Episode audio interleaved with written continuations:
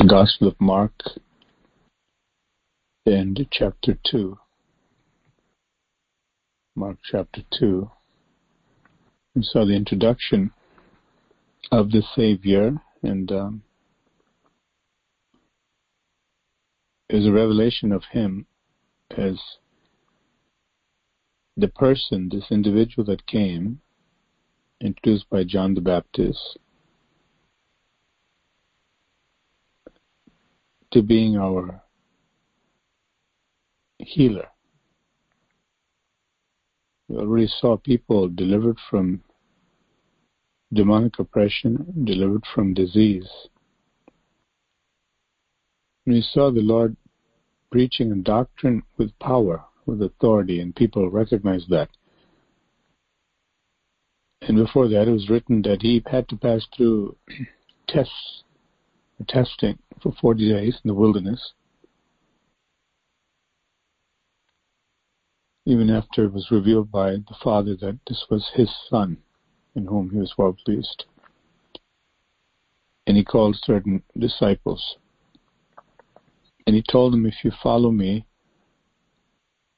I will make you fishers of men, people who will save souls through Jesus. And we saw the immediate following and the commitment that these people had.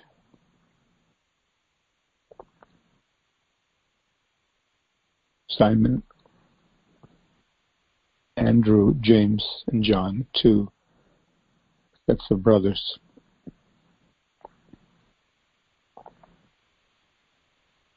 In chapter 2, see more of the Lord's actions and more of his demonstration of love, forgiveness, power, and his purpose becomes more clear as we read Mark chapter 2. So let's read Mark chapter 2. Someone can read it. Mark chapter 2, 1 through 28 in the New King James Version, and then we'll hear it in the New Living Translation. So two people can read. Let's listen to Mark chapter 2 as we follow along reading. Someone please read in the New King James Version, and then someone else in the New Living Translation, if you have a clear connection, you can read loud and slow voice. Praise God.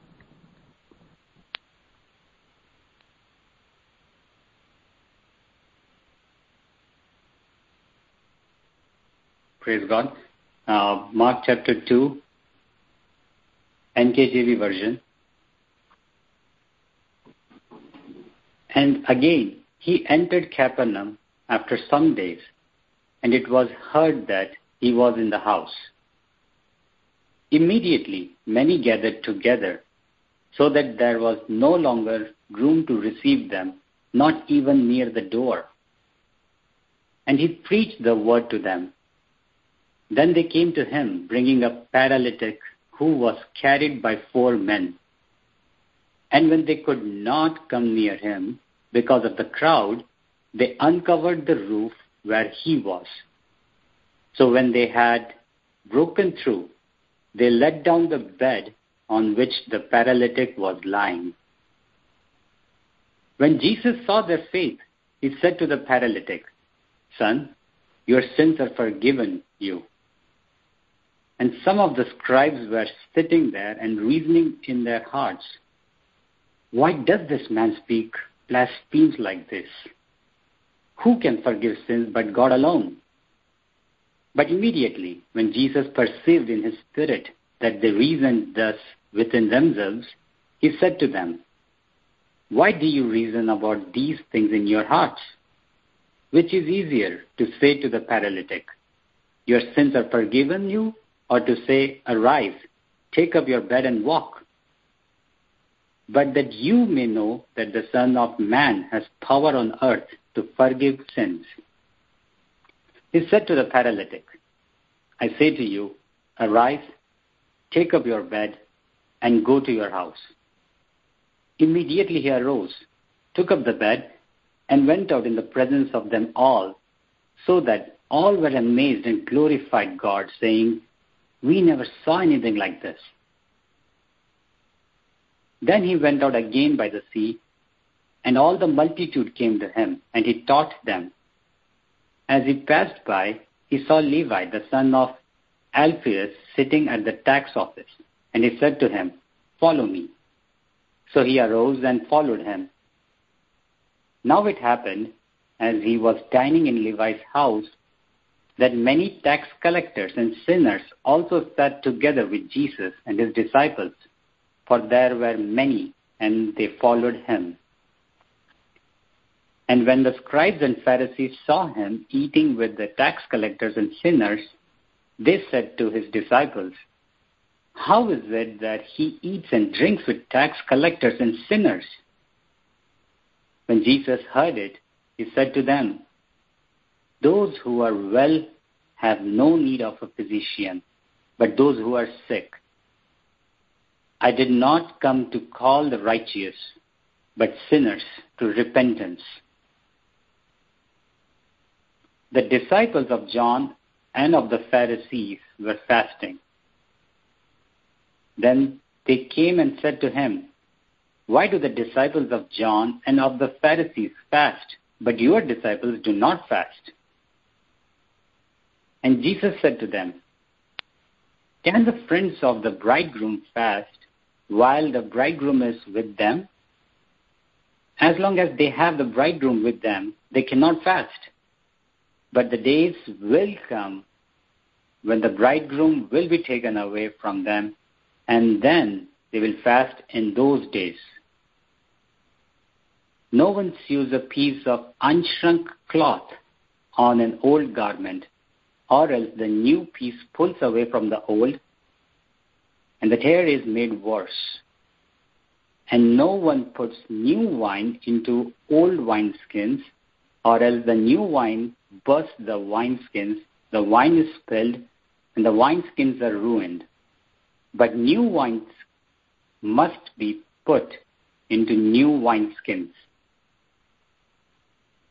Now it happened that he went through the grain fields on the Sabbath, and as they went, his disciples began to pluck the heads of grain. And the Pharisees said to him, Look, why do they do what is not lawful on the Sabbath? But he said to them, Have you never read what David did when he was in need and hungry? He and those with him? How he went into the house of God in the days of Abiathar the high priest and ate the showbread, which is not lawful to eat except for the priest, and also gave some to those who were with him. And he said to them, The Sabbath was made for man, and not man for the Sabbath. Therefore, the Son of Man is also the Lord of the Sabbath. Praise God. Amen. Praise the Lord. Praise God. Now we will hear this again in the new uh, in the New Living Translation. But this time we will break it up.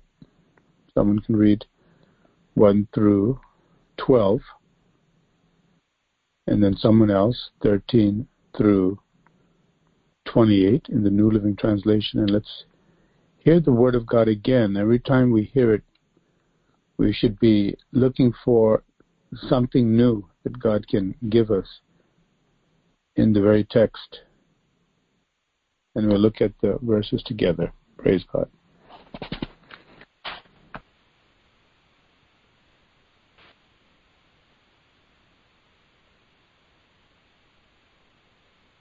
Mark chapter 2, NLT version, verses 1 to 12. When Jesus returned to Capernaum several days later, the news spread quickly that he was back home.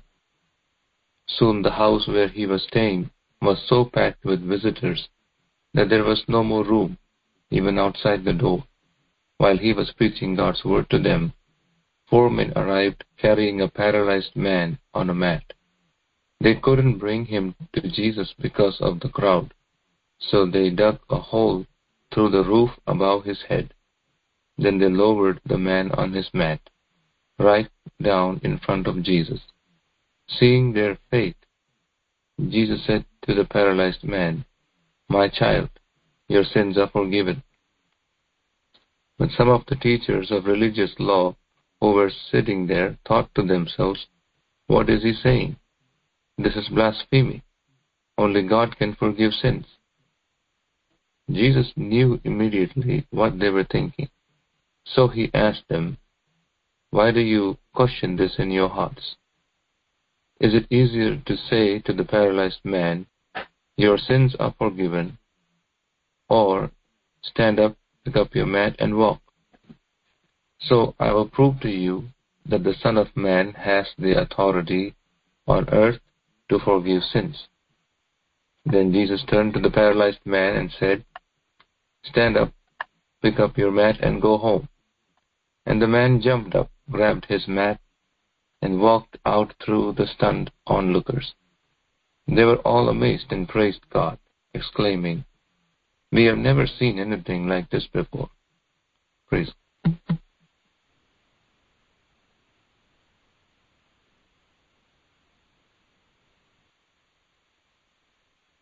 Praise God. Someone else can read from verse 13 to the rest of the chapter.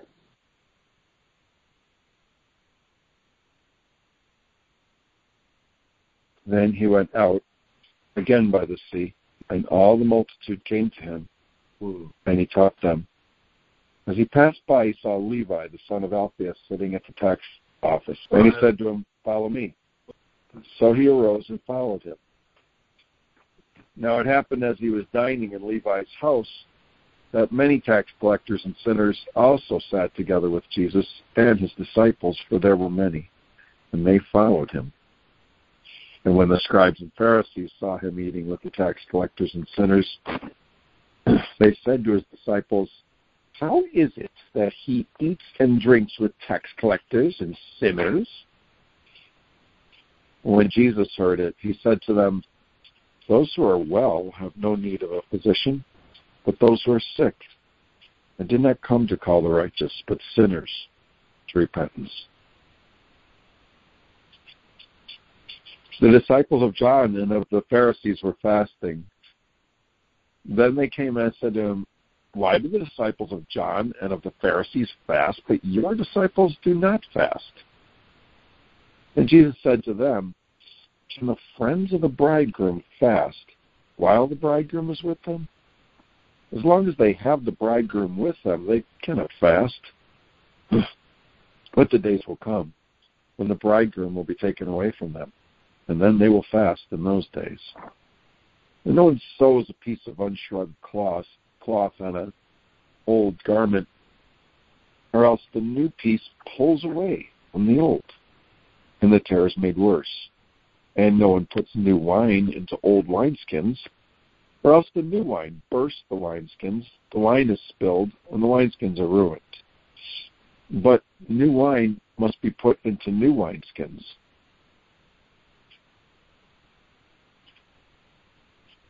Now it happened that he went through the grain fields on the Sabbath.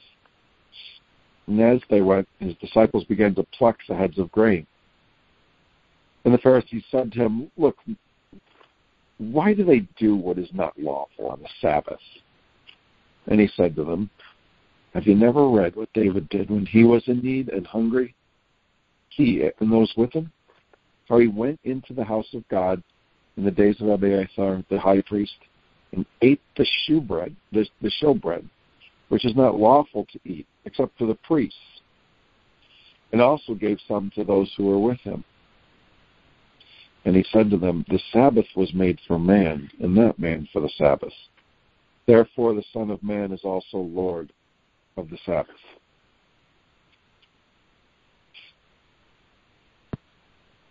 Praise the Lord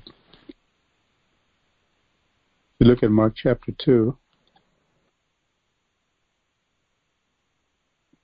we see that the people who were supposed to represent God these teachers of the law, the religious system, had become devoid of God's presence, God's guiding, guidance, and God's leading. And these people who are supposed to lead the rest of the people were obviously out of touch with God.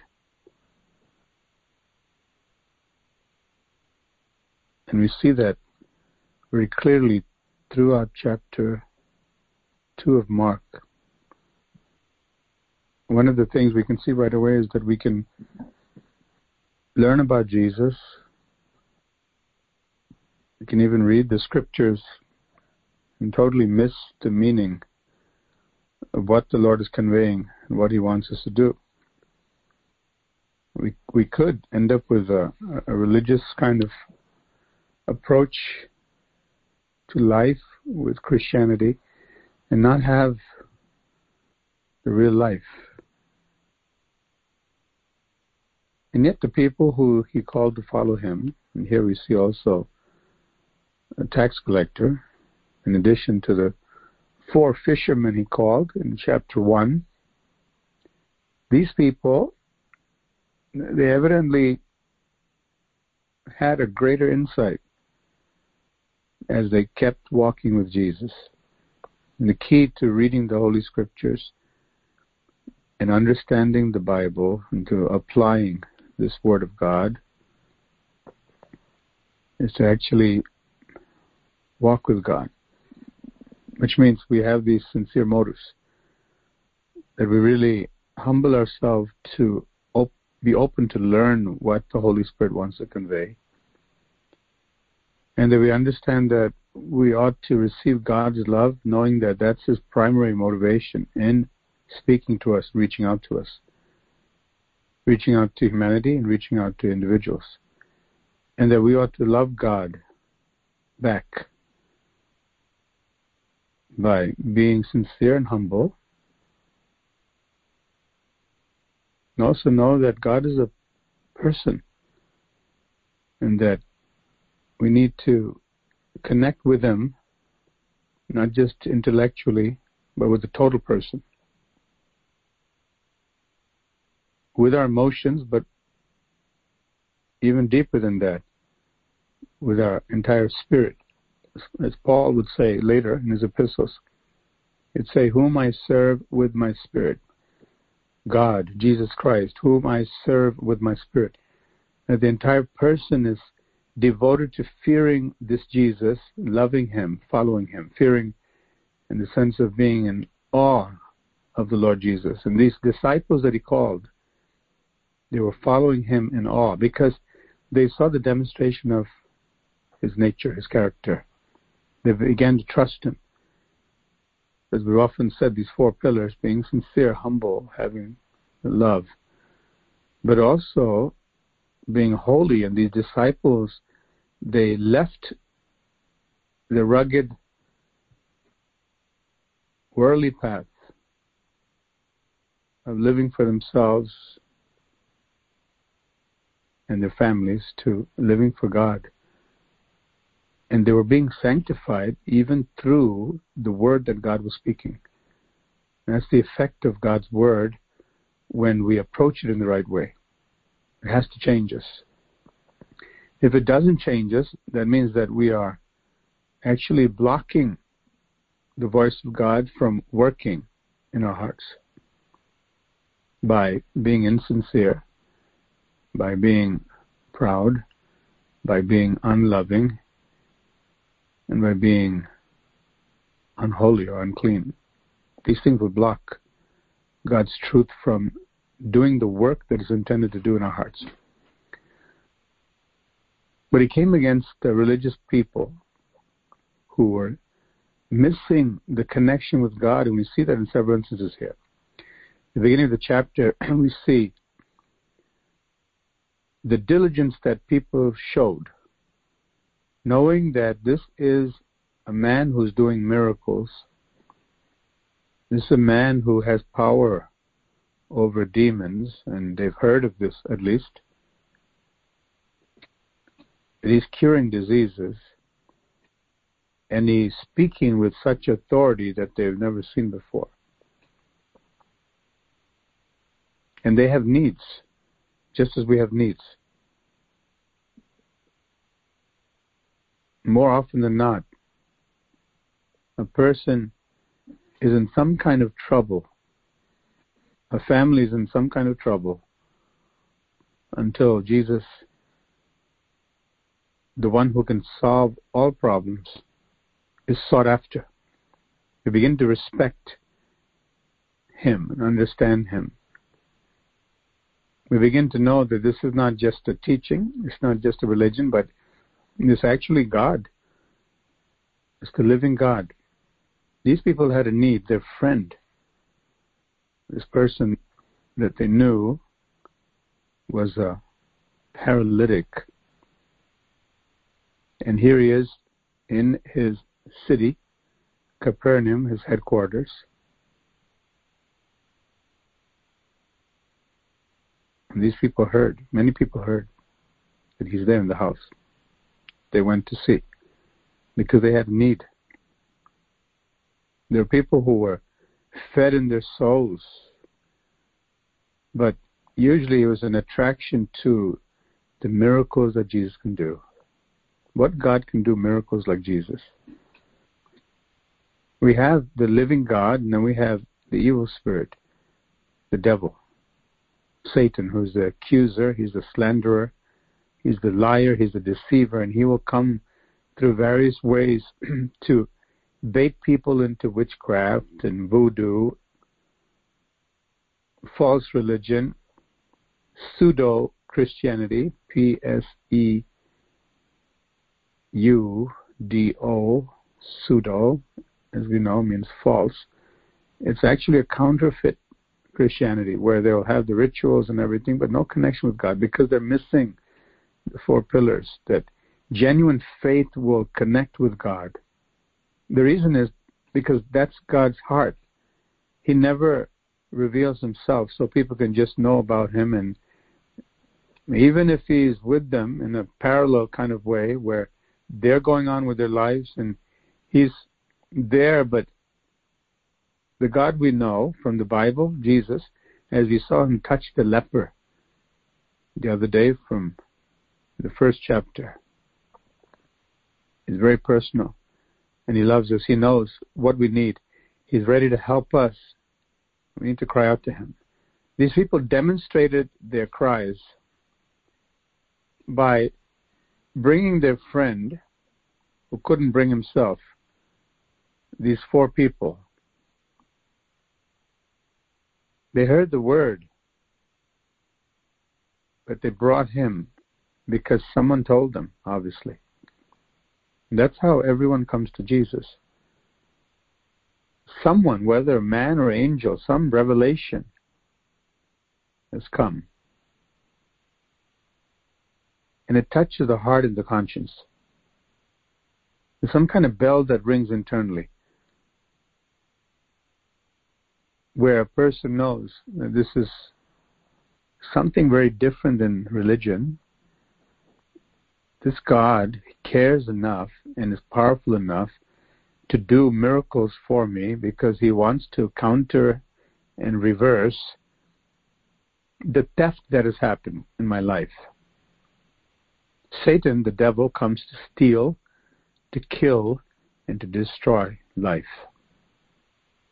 The Lord came here to show He's the author of life, and He's the giver and restorer of life. These people came, and when they saw a tremendous crowd, verse 4, Mark chapter 2, they couldn't get through. So many people, they just could not get through, and that too, bringing a paralytic man who's being carried by them. You'd think that people would make way when they saw someone come on a stretcher. But often we've seen that people are not so caring as they may portray themselves to be.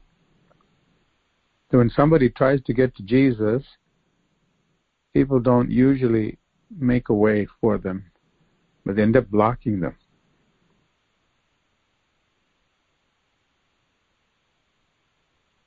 We saw that with the disciples at one point when the parents were bringing the children. We need to be careful that we don't block anyone from coming to Jesus. We can do this passively as well as actively. We can do it actively by literally giving them misinformation or turning them away from church where God is preached, the real church, real body of Christ, all over the world where people are gathered together with sincerity, humility, genuine love, and holiness. And that's the demonic witchcraft spirit. So do everything it can to keep people from getting to Jesus, really knowing them, getting their deliverance, getting their help that they need. Actively giving misinformation or thwarting them from coming to God. It's a very demonic spirit. It's actually demons that would do that, work through people to keep them from coming to Jesus. Uh, we can also stand idly by and not care. And think that, well, I'm not blocking anyone, but I'm not necessarily giving them what I know to get them to Jesus. So we have a responsibility. And often the crowds can be the place where most of humanity can be found. The crowd mentality, which is a very selfish mentality. But they couldn't get through because of the crowd. What they did was they found a way to uncover the roof, it says. And think about the lengths to which they went. If we put ourselves in the shoes of one of these four men, if you know a friend that's in desperate need, and you know that Jesus has the answer, He is the answer.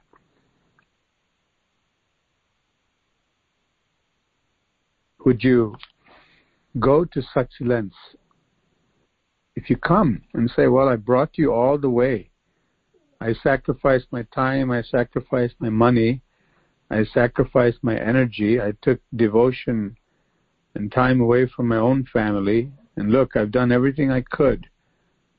How many people would say that easily? Well, I guess it isn't meant to be. Because we've done everything we could. Have have we? done everything we could? That's the question. These people demonstrate that they consider themselves as having done everything they could when the connection was made between their friend who was in desperate need and the master. They knew that's when they did everything they could. When they were able to bring the man directly to the master, and they did everything they could to make that happen. This is very important to note that we can convince ourselves, like most people, that I've done everything I could to bring my people to know about Jesus. I know there's something more to Jesus than meets the eye. I know. He has all power. He's the supreme God. There is no other God. Supreme in the sense of not being merely superior to other gods that are out there, but the truth is, there is no other God. Everything else is demonic. It's a counterfeit. And he's supreme in the sense that he's sovereign. He's the only ruler, the highest ruler, amidst the rulers of the darkness of this world, amidst demonic powers. He's higher. And we saw that authority that Jesus had against the demon spirit that convulsed that man in the synagogue possessed him, and he had to tell that evil spirit to go. The man was restored.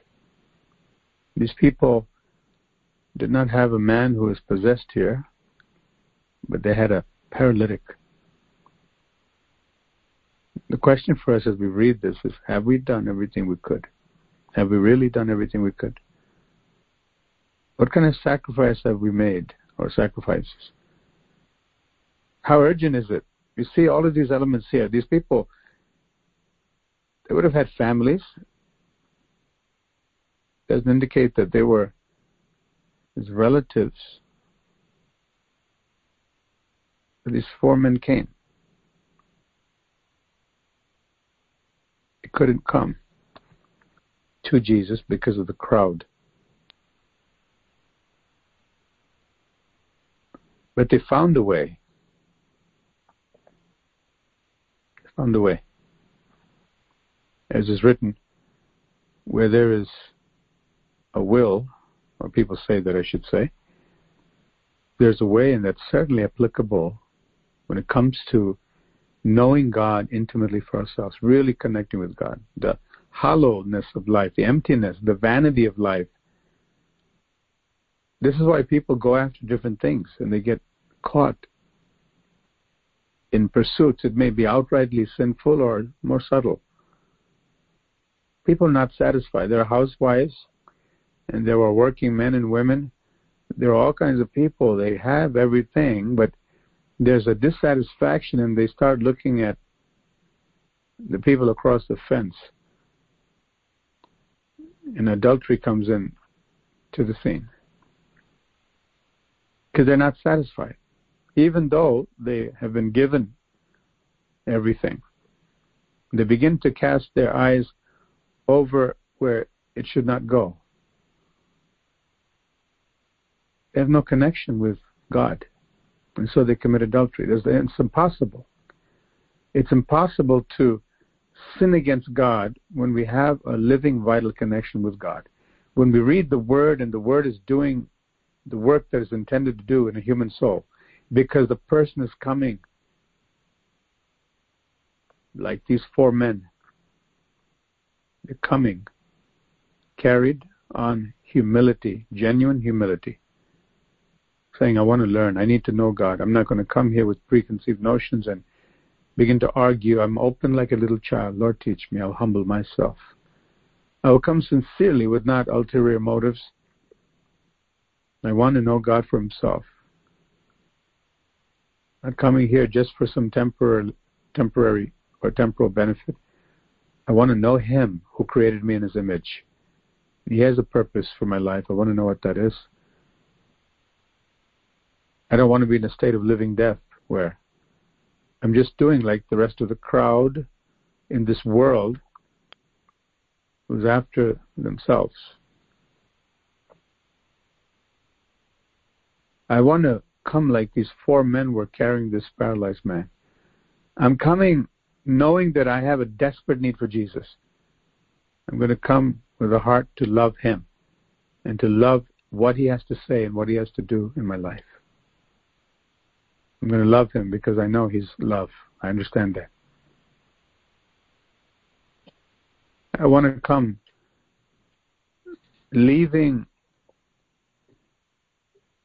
the state where I'm at in order for transformation. I want to leave the unholy state. There's an admission there. Without Jesus, I cannot be clean. I cannot be healed. I can't be restored inasmuch as this man in need came with these four men carrying them. We need these four pillars to carry us. Saw the diligence. The diligence. They uncovered the roof. They broke through and let the bed down on which this paralytic was lying. So they positioned, they calculated so that the man was let down right in front of Jesus. As we have seen previously with the woman with the issue of blood that was suffering so many years, there was a crowd there, but it was one woman, and she was able to obviously get to Jesus on her own. She was mobile, but she also had to press through. And she went with faith. This man was carried by these people who had faith and diligence. They certainly did everything they could. And we see how they went through an avenue that people would seldom take for various reasons. How many people would be very proper? I can't do it. How do you expect me to take this person to Jesus? Why? That would involve me damaging somebody's property. I, I'd be trespassing, and there's a law, you know. I can't do this. I, many, many reasons that the devil will bring up where people would feel justified and they would shut down and crush their own conscience. That says, but there's more you could have done. There's more you can do.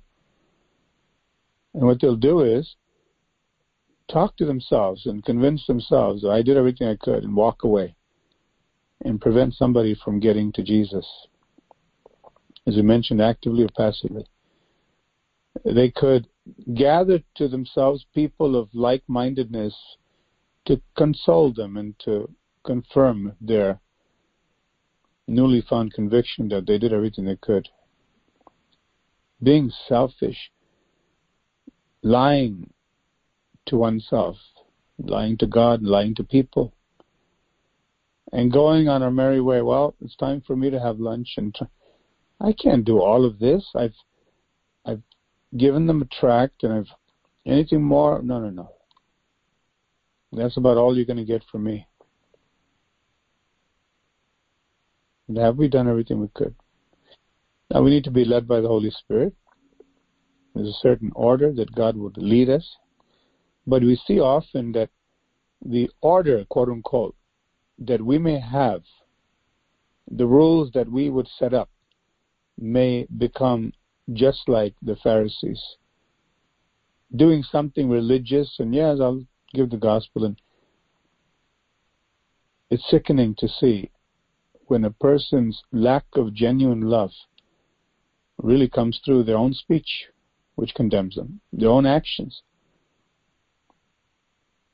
We need to really care to the point of doing everything we can to bring someone to Jesus, especially when we perceive that need.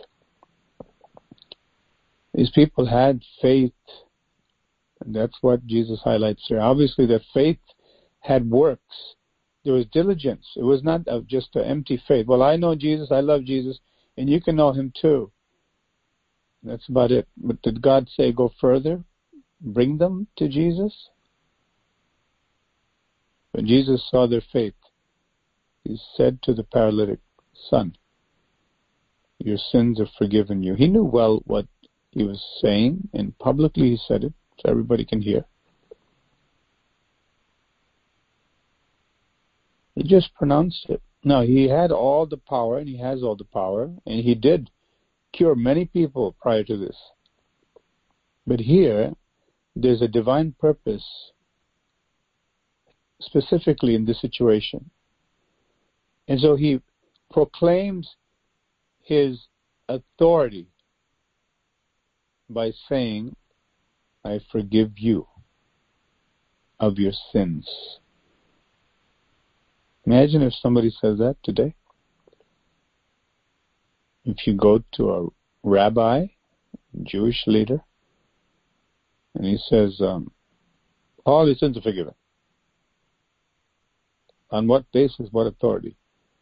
He actually claims that he can do it, such as the false messiahs they have. There's a certain rabbi in the 80s and 90s. I remember literature being passed out, I don't know, by the thousands in New York City of a certain rabbi, I remember correctly, Schneerson. And these ultra Orthodox Jews and Orthodox Jews and many of the people who considered Jews, they passed out all these pamphlets saying that this, at that time, some, I believe, 90 year old man, frail, that he was the Messiah, Mashiach, not Jesus, but this man who was living there, who was so frail, the devil got into them and they started passing out this literature. I remember it in the streets. And he died.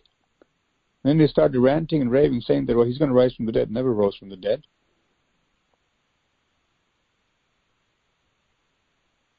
I think it's strange for a frail man like that to claim to be God, and then he dies the normal death. There's nothing particularly significant, and he's gone. And now the people who are his adherents and supporters, these fanatics, were saying that well, he's the Messiah. No, the Messiah came. That was Jesus Christ. But what if uh, a guru? What if an imam? What if of all these different leaders and different faiths, quote unquote? Imagine if somebody says, imagine if a, a authority figure in your life, a teacher or a parent, says, not I forgive you for what you did to me, but I forgive you of all the sins you ever committed. Who can do that? No parent can do that. No one can. Because only God can forgive. And in that, these scribes, these religious teachers were correct.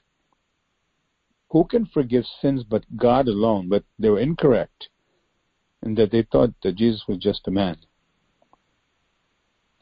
And the curious thing is, how can you see and hear of, certainly they heard of it, if, if not have, having seen the miracles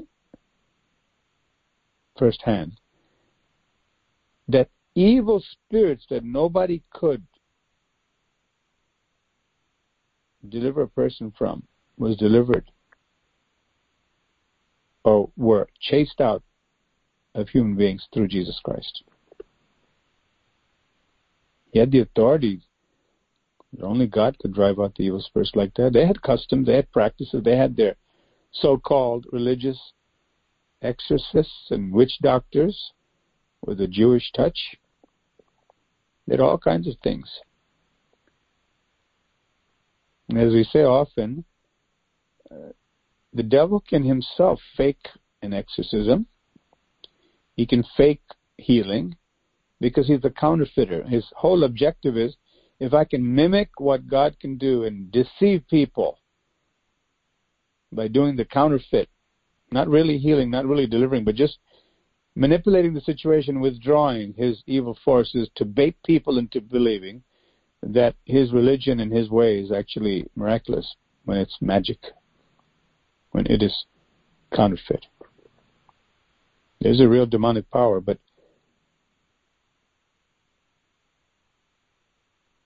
doesn't bring life, doesn't bring wholeness. Certainly cannot match the power of God.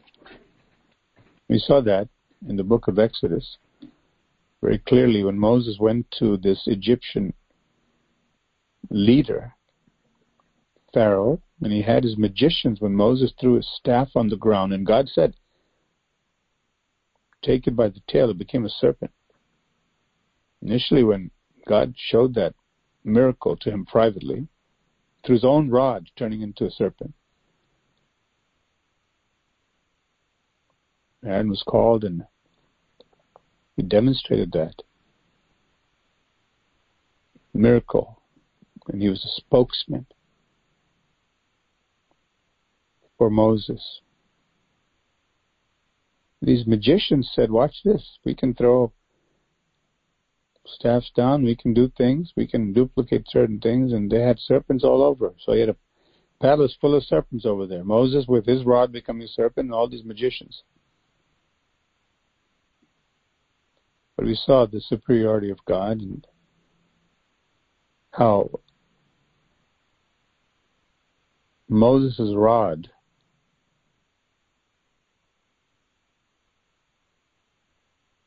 swallowed up.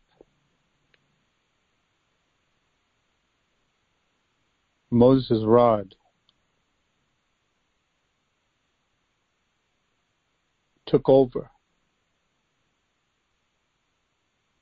swallowed up, swallowed up all those rods, all the serpents. So the devil tried to bait people to believe in everything and anything but the living God.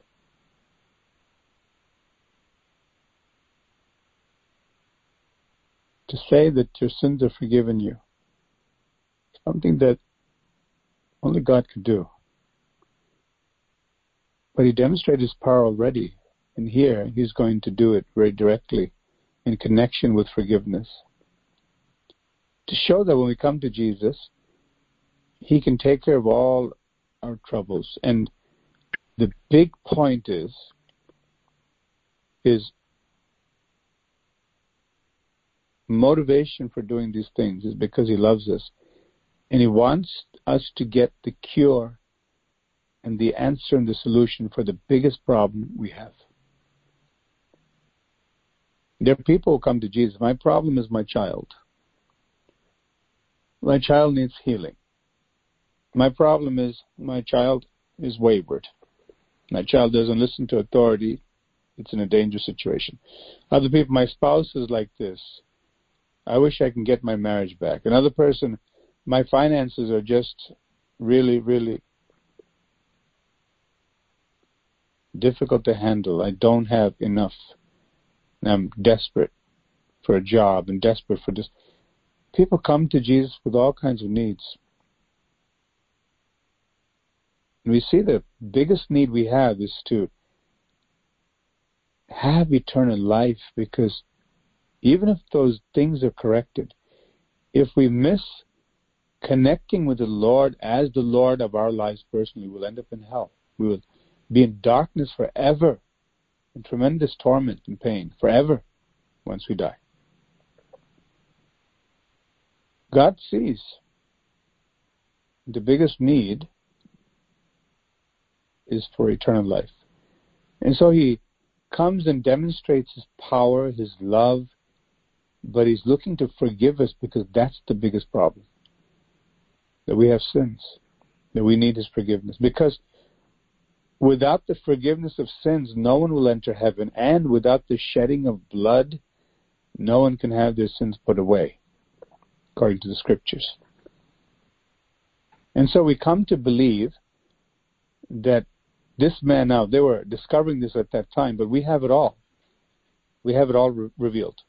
And for two millennia, 2,000 years or so, people have understood that this miracle worker was actually the Messiah, is God in the flesh, and he died on the cross to solve humanity's biggest problem, which is the sins in the heart. Who can forgive that? It has to be God. And Jesus says here, your sins are forgiven you. And it just sent the scribes into a frenzy. He said, This is blasphemy. This is something against God. This man, he's doing miracles, but now he's really done the ultimate thing. He's claiming to be God because only God can forgive sins. And we see in other Gospels that when they perceived these things, they took stones to kill him. Of course, they couldn't do anything because he came to die on the cross to take our sins away. But this hostility arose. They were blinded. They saw the authority that he has over the devil, evil spirits. They saw the authority he has over disease. They've seen the laws of nature suspended or reversed. That he's doing things so supreme and sovereign. They should have said, his speech also is pure we see nothing but love, and the only time he gets angry is when somebody is insincere. Maybe we need to repent. Nicodemus was convicted, one of these rulers in Israel, in John chapter 3. He, he saw it in the right way, just as we must. Jesus convicts me. When I read about Jesus, when I hear about Jesus, something's happening on the inside of me now I can shut it down and pervert that and say, well, I don't believe any of this. I don't want this. Or I can say something that is touching my soul and I'm going to open my heart to Jesus. The man came and the obvious need that everybody can see is that miracle worker meets miracle needer. Man who can do miracles and heal diseases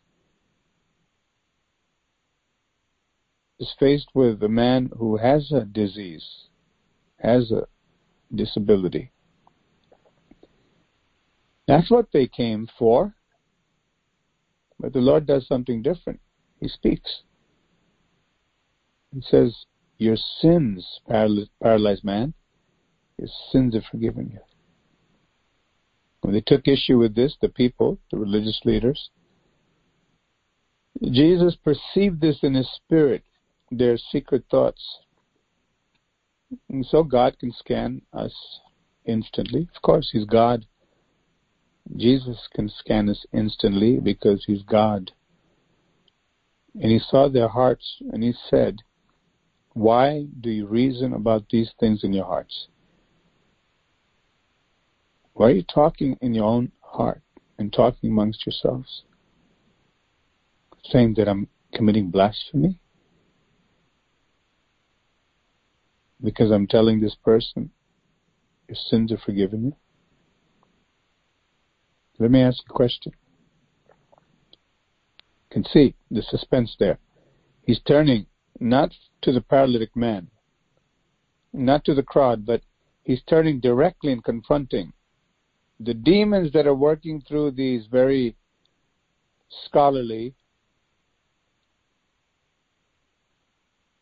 dignified, quote unquote, well respected in society, but the demons were speaking and working in those people, these religious people. He went and clashed directly against that system of falsehood. And he asked them, which is easier for me to say to this paralyzed man, this paralytic? Is it easier for me to say, paralyzed man, your sins are forgiven you? Or to say, get up, take up your bed, and walk. A man who had to be carried in. He could not walk. He could not move. He could not do this.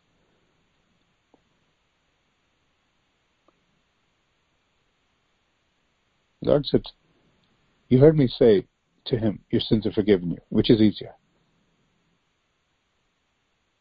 And he answered his question in front of them.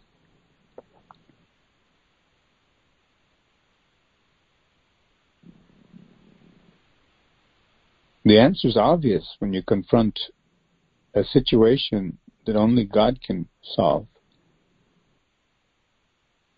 And a person who is reported to have had this kind of power to cure people's diseases for him to say, Your sins are forgiven you, of course, it's easier to say that because it's something that they really can't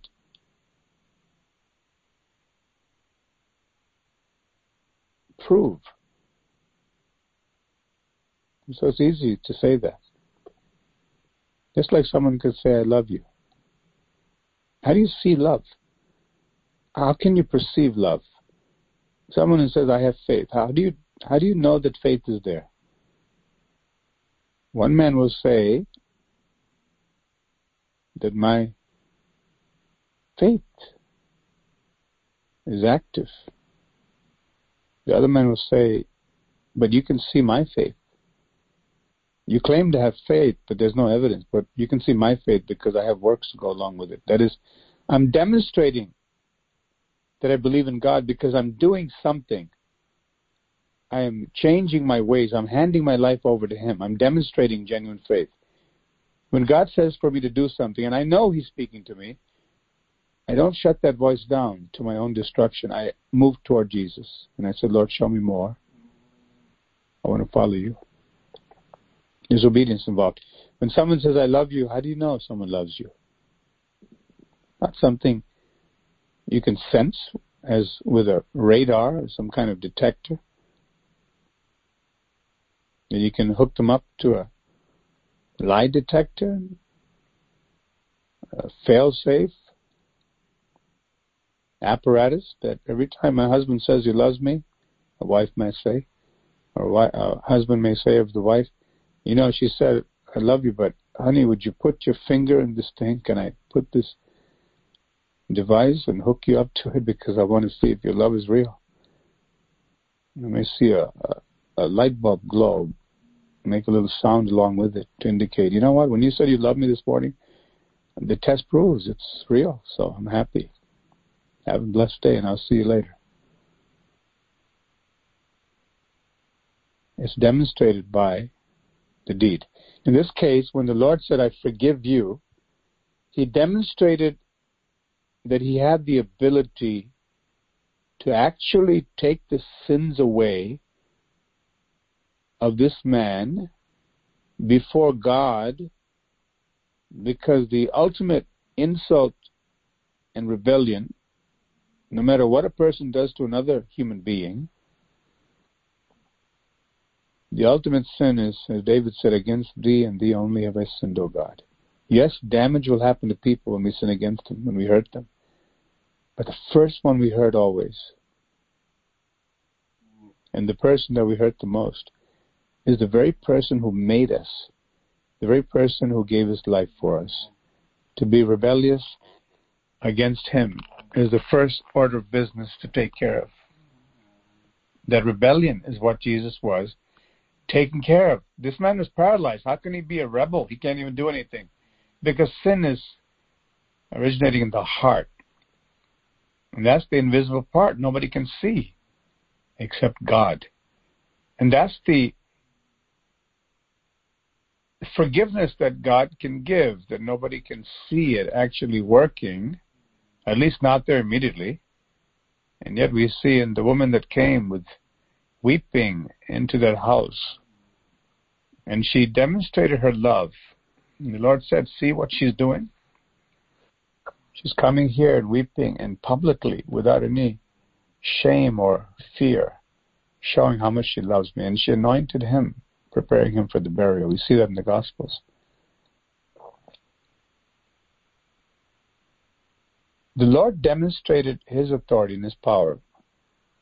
After questioning them, the obvious answer was it's easy for anybody to say, I forgive you. Uh, some guru coming with a long robe, walking around, saying nice things and giving different moral laws for society and citizenship values and how to respect your elders and oh it's a wonderful teacher look at that guru he's he's just holy he's just teaching so many good things and he goes around saying i forgive you and you and you as they used to do still do in certain places of the catholic church. These men who represent that system that is false.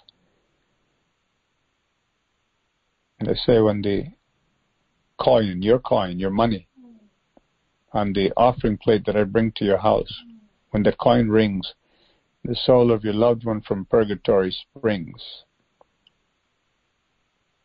Having this idea of this middle state between heaven and hell after life, that a person is there in the waiting room and these false preachers, these false priests, coming and saying, if you pay enough money, I can actually unlock the door of your loved one. You can't see them, but I can see them. I have some kind of key and access. Where the more money you put into my plate, the more I can guarantee your loved one who died already. It's too late for you to do anything, but not for us. They say, well, they'll be able to graduate from purgatory. It's invisible things. Anybody can say anything about. I can talk to God for you, and I can forgive you on behalf of God. Now, Jesus did say to the disciples, these apostles, that because he was present with them, he was working through them by the Holy Spirit, that for people to receive the peace that they bring into their homes, because they're walking with the living God. God's hand will be upon them, and when they forgive people as his apostles, that God would actually endorse that forgiveness. He'd make that good because they were not doing it on their own accord. Neither were they turning people to themselves. They were pointing to Jesus Christ. That's very different from somebody saying, I have the authority to forgive you and look to me and me only. This is what Jesus was doing. He didn't say, I'll speak to God for you. I'm here to turn you to God, and therefore, um, I'll speak for God this moment, but you really have to get it from Him. I'm just saying these words. No. He said, Son, your sins are forgiven you.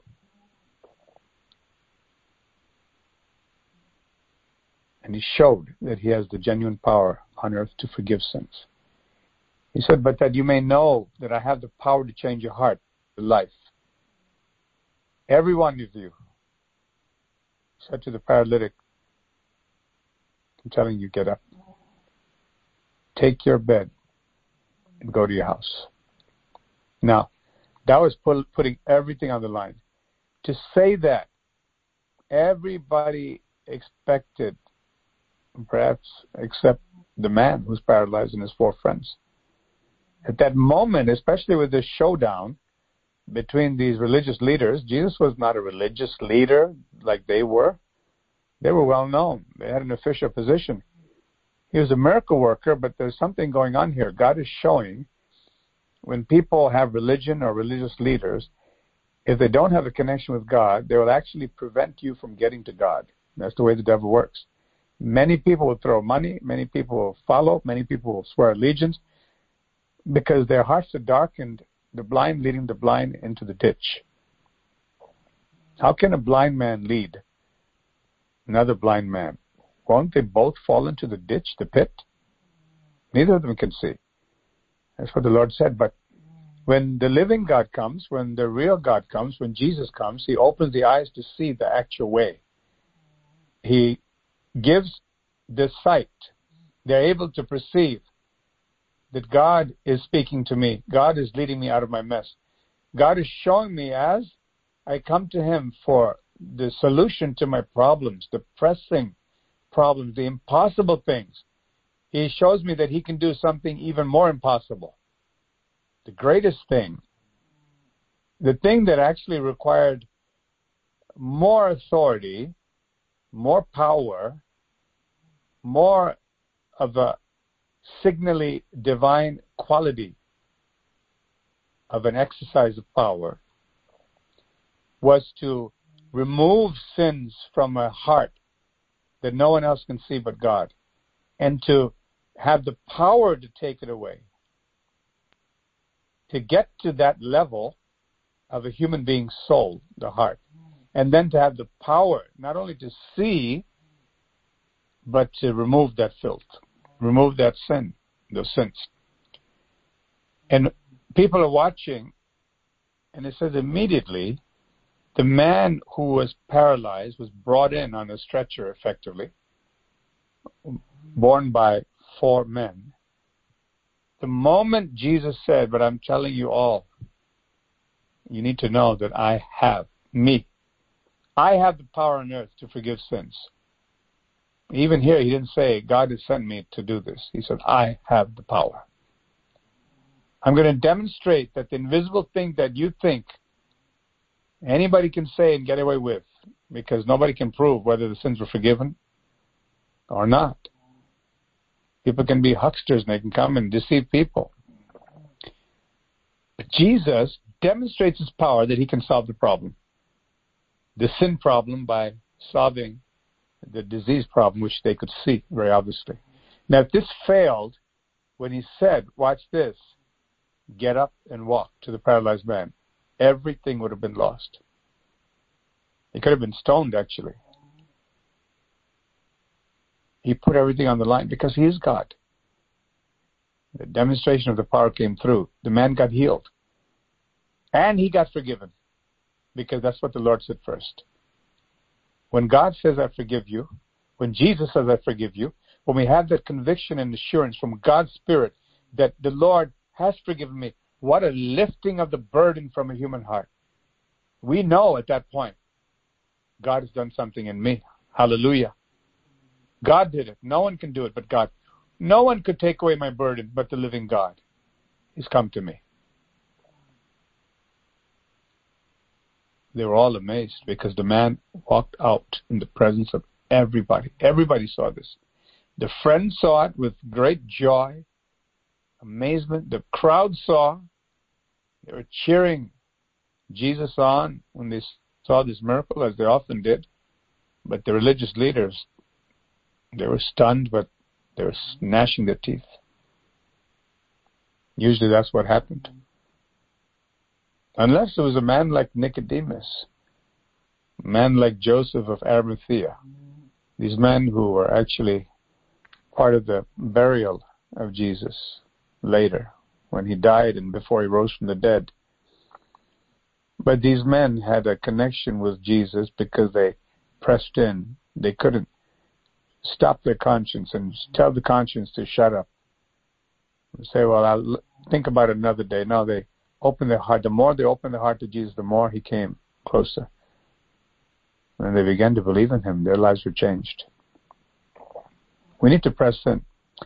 We need to press in for everything that we need from Jesus. We have a job to do. We heard yesterday in the sermon, we've been hearing the messages all along, that there's a part that God does that God alone can do, but then there's a part that we must do that God will not do for us. We have to show up when God shows up. We can choose to run away from God. We can think that, well, I have another day. That day is not guaranteed. Many people die and go to hell before that. There are people who say, I'll get to Jesus later. I'll get to the healing later. I'll get to this dynamic, uh, spirit filled uh, presence in this assembly uh, later. That later may never come. As they say, mañana never comes in Spanish. Tomorrow never comes. We need to take care of it now. We need to surrender to Jesus now. How long will it be before you surrender to the Lord? That's the question God puts to every one of us. Now, for the person who hasn't said, I bow my knee, my heart, my life, my everything, there is nothing, there's no one but you, Lord. Jesus, Jesus, Jesus.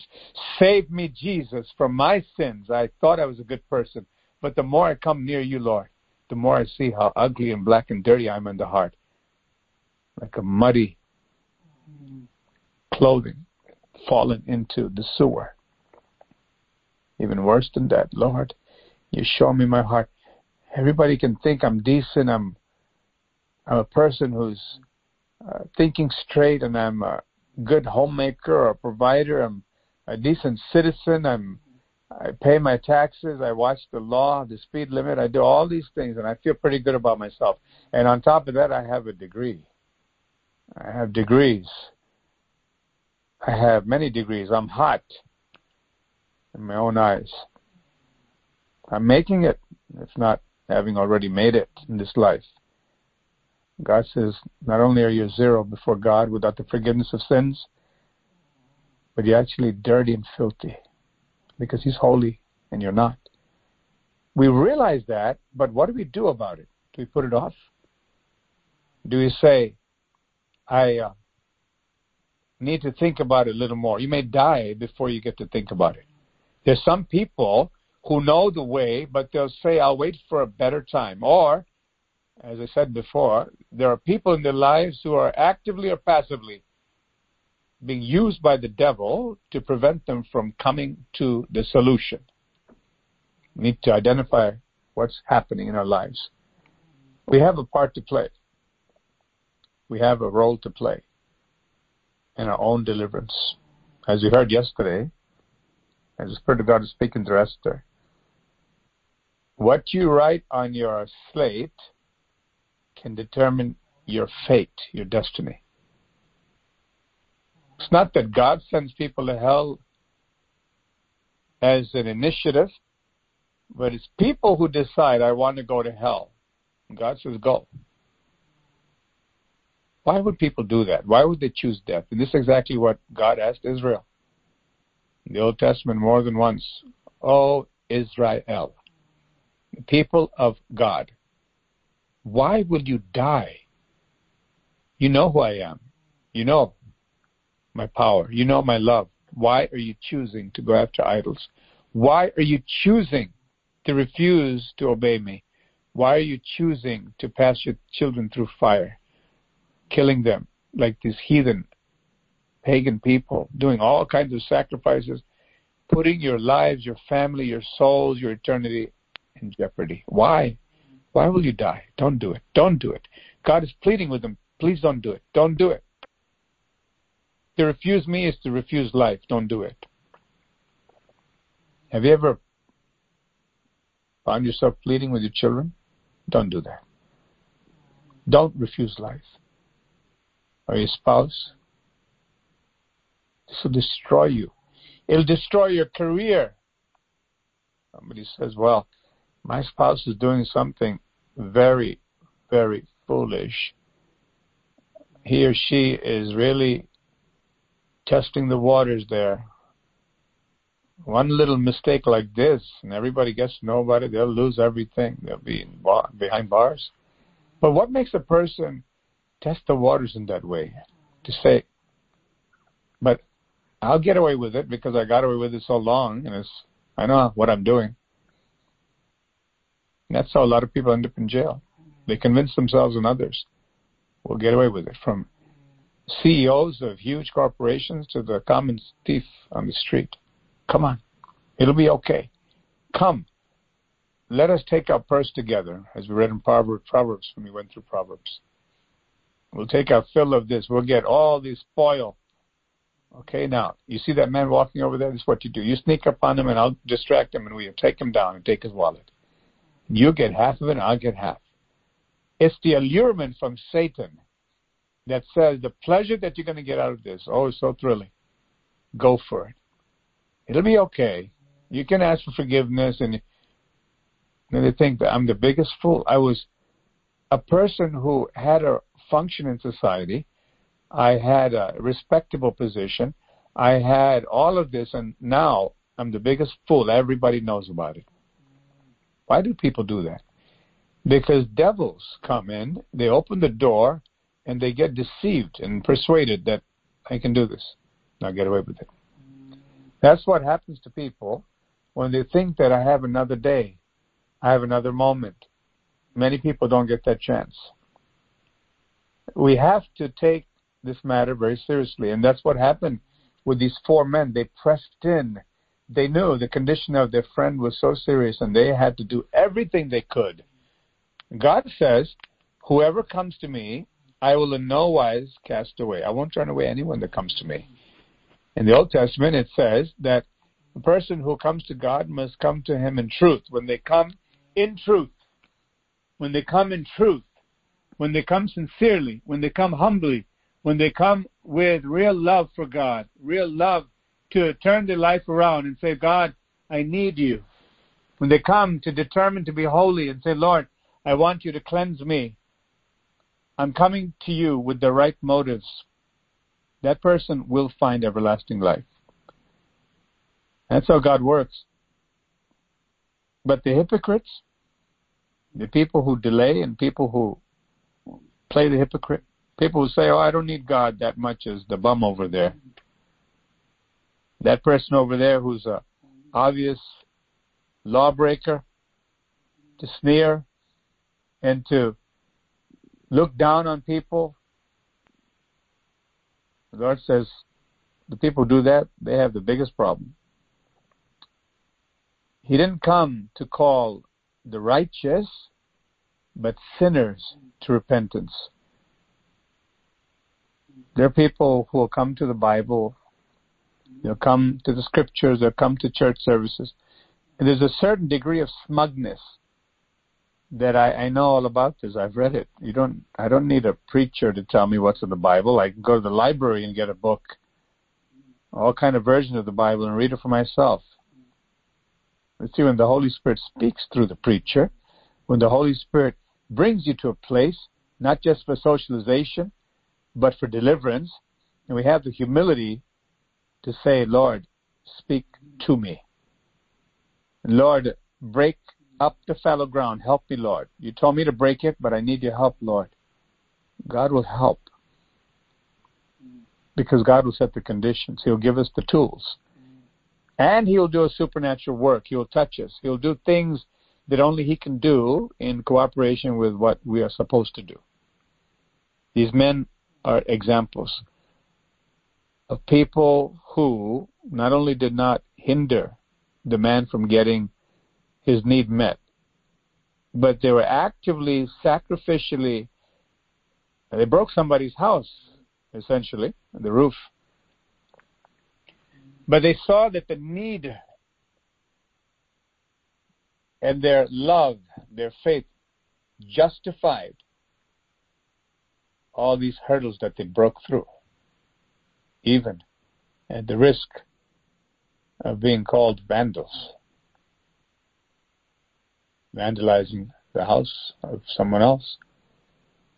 And who knew whether this Jewish rabbi, this miracle worker, this teacher, this master, what he would say. What if, what if when they let the man down after breaking through the roof, he would look up even as they're getting ready to lower him, say, stop, and put a hand up, and they're looking up from the ceiling. How dare you break into somebody's house? This is not the way. Go outside. Go.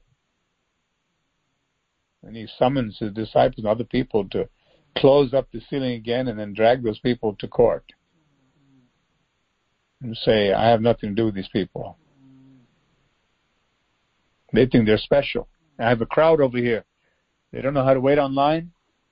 They're coming and pressing through and expecting me to do a miracle like this. Their faith connected them to the Master way before they came physically near him. Faith will look past the barriers. Faith will determine that the need is so great. Faith will determine that it's okay to give it everything I have at the risk of failure because that risk of failure notion comes from the devil. We have to know how the devil would set up things, how he would whisper in our ears, and how he would set up barriers, and how he would paint all kinds of scenarios and make you think that you'd be a fool if you do this. Because he knows if you do everything you can to get to Jesus, he will do the miracle for you. And so he'll give all kinds of excuses. We need to identify who in our lives are being used by the devil to prevent us from getting to Jesus, to prevent us in one form or another. You can just readily identify. If you're honest and if you are wise, how the devil uses people to prevent you from getting what you need to get from Jesus. It's up to you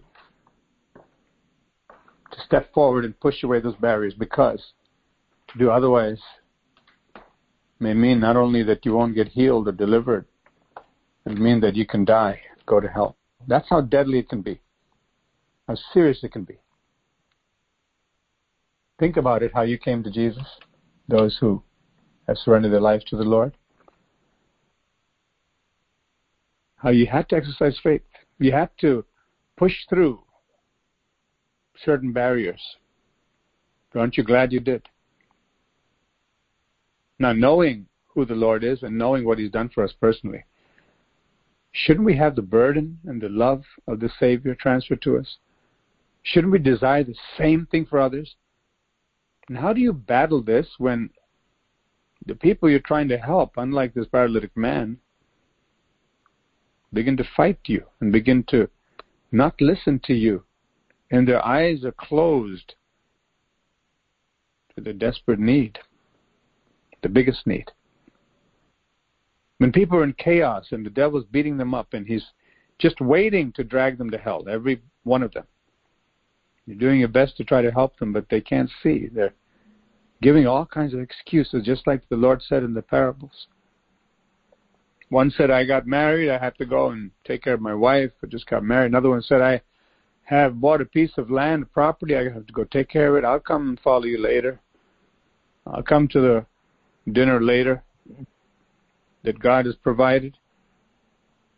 I'll come to church later, I have some other things to do. I'll I have some barriers, you see, I'm waiting on somebody. There are people who have said very foolishly when they're in such a desperate state,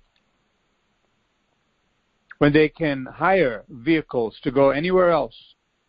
If you tell them there's some free cigarettes on the other side of town, they will make sure they get a cab or somebody to take them. Well, you know why they don't come to church? I don't have a ride. I know. Don't have a car. We don't have this and that. Where there's a will, there's a way. Something's wrong with the heart, desperately wrong. There's a deception going on. And the devil's clapping. He's saying, I'm just waiting for that last breath to take them to hell. It's how desperate it is. Much more than the healing. As you saw demonstrated here, Jesus saw that. That's why he said that first. Soul needs to be saved. But very often God does things to show unmistakably that it is His hand. Someone prayed who believes in Jesus. Or you, upon hearing the Word of God, getting acquainted with the Lord, you start to reach out in faith and cry out to God and say, Lord, help me. And when you see the demonstration of His power, His love, you say, Lord, I surrender to you. I surrender all. There begins that beautiful relationship, eternal relationship that no matter what happens in this life, you know you're going to go and live with God forever. And your family has access through you if you're sincere, humble, which means teachable. When somebody says, do this, this will help you to get to God and save your family. People can be very polite and proud at the same time. You can give all kinds of reasons, very soft spoken and sounding wise, but they're actually proud because they refuse the counsel that's been given to them to get their problem solved. They will never come to the Lord until that's taken care of.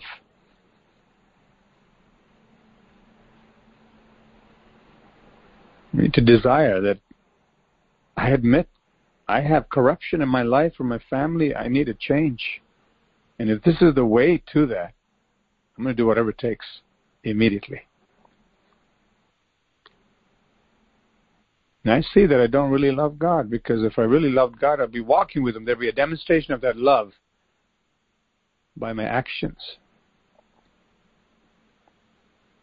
In taking His word seriously, laying down the law as a word, my family. As for me and my house, we will serve the Lord and living such a godly life that the people who I live with are convicted when they're in sin. The people who you work with are convicted. It's possible to have a Bible in every room of the house, in the vehicle, on the digital devices, and still go to hell. The connection has to be made with transformation results a person really has been transferred from death to life. Hallelujah. Praise the Lord for speaking to us through this section. Heavenly Father, we thank you, Lord. We thank you, Lord, for showing us, Lord, the inner workings, the dynamics that happen in the human soul, in the human heart, the human mind, and how, Lord, the enemy is there to influence every step of the way, to prevent us from surrendering to Jesus. Everything our entire beings, our hearts, that we can gain everlasting life freely. Thank you, Lord, for showing us how the devil can hinder us and hinder others and even use us to hinder others if we're not careful. That we need to understand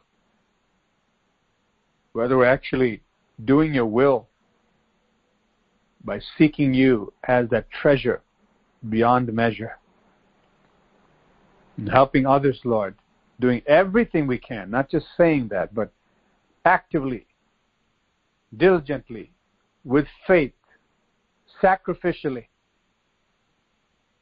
doing everything we can to bring people to you. Then, if they resist still, at a certain point, Lord, you've told us keep moving because there are others who will make use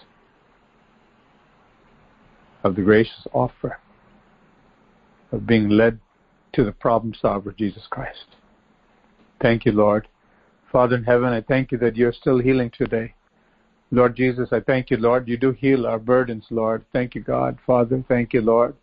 Thank you, Lord. There are brothers and sisters, Lord, on the call who are going through desperate times, desperate situations. Protect them, Lord. Deliver them, Lord. Heal them, Lord.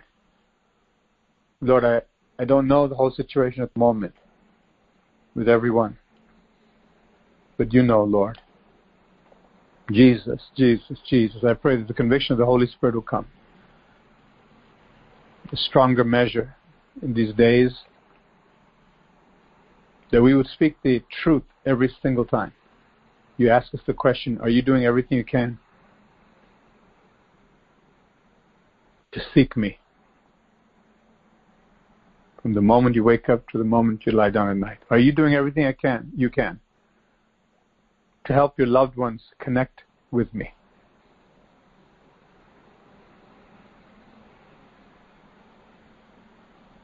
May they remember, may your people remember, Lord, as we often have mentioned.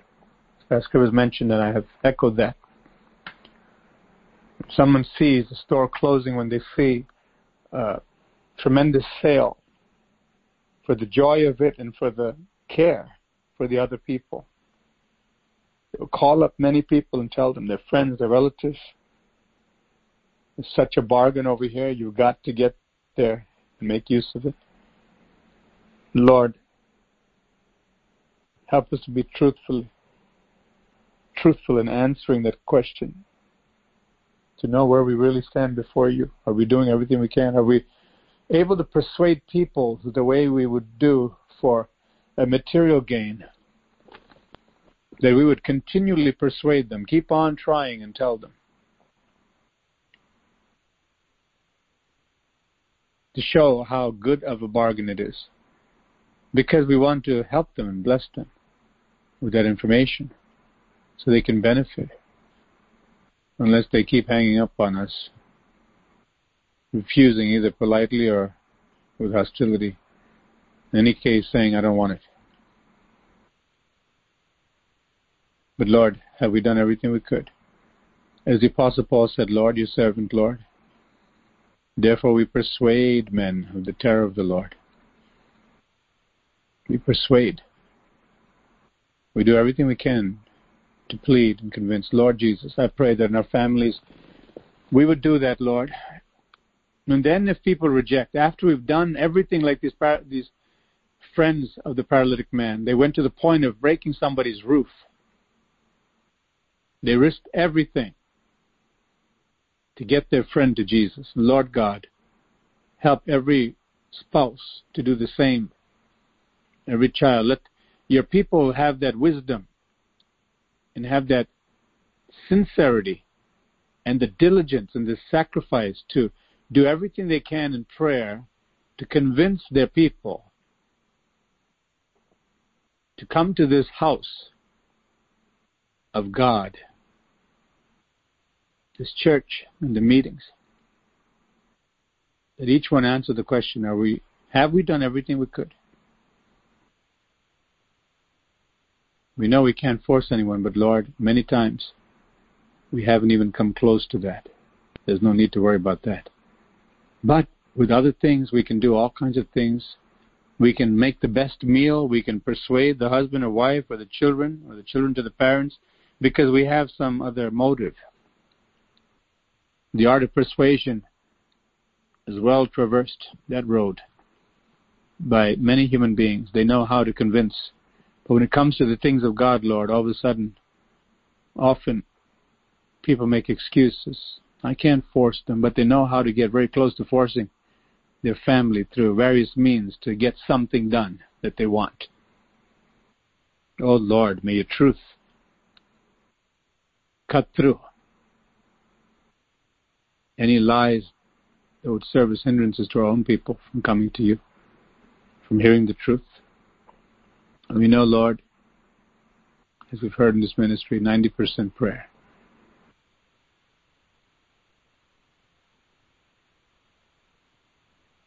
So often, unless the situation becomes overtly bad, most don't pray with the diligence required. Solve the silent killer, that problem of the heart, where the person is quite obviously confused and in rebellion before God, in one way or another. Help no family member to stand idly by, to be high, on high alert that a cobra is coming. There's a cobra in the house. The devil has persuaded someone not to make use of this ministry, which is an oasis in the desert in these days. There's something very demonic going on. It's not a question of taste or preference. The water is flowing and they're dry, and they refuse to drink.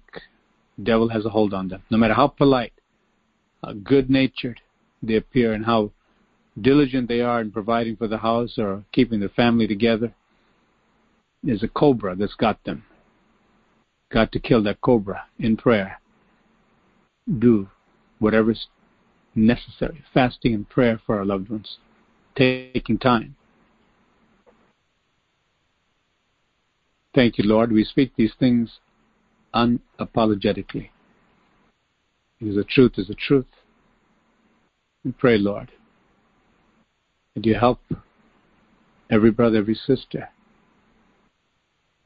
seek you diligently for themselves to show how the life is completely altered as a result of drinking from the fountain of living water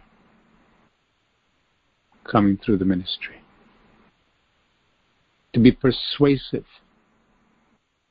demonstrating a higher level, level of love, higher level of faith and diligence and self sacrifice to be as winsome as we can be, attractive as we can be, adorning as it's written, the gospel of God, the doctrine of truth and holiness, wearing it as an ornament to be attractive, to draw our families. Oh Lord, I pray to draw our families through our speech, our prayers, demonstration of love and priorities.